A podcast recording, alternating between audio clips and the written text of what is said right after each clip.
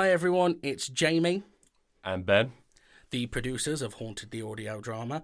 Uh, we're just dropping you a quick message today because we have some very exciting news to share with you all. As of today, which is the 22nd of July 2023, Haunted has hit 500,000 downloads. aka half a million, which is insane. I, I, I never ever thought I I thought half a million would be like end of the show numbers. Yeah. So to hit it in season two is literally incredible.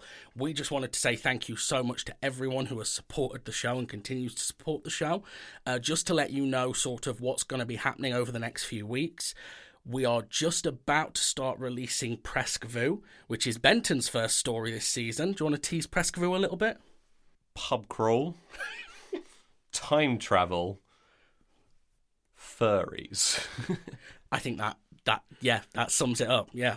Uh, following that, we will be doing Darkness Falls, which is our final story in the first half of season two. Uh, that is another four-parter. The show will then be going on a brief break, uh, and I do mean brief. I think it's two weeks we've got planned before we return with the second half of season two, which we're incredibly excited to bring you. We hope you've enjoyed the show so far.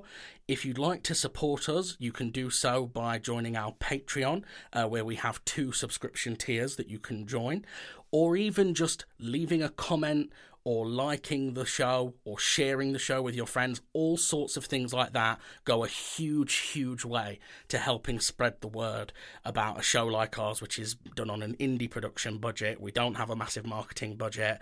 Um, we are very reliant on word of mouth. Uh, but yeah, we just wanted to drop you a quick message to let you know that.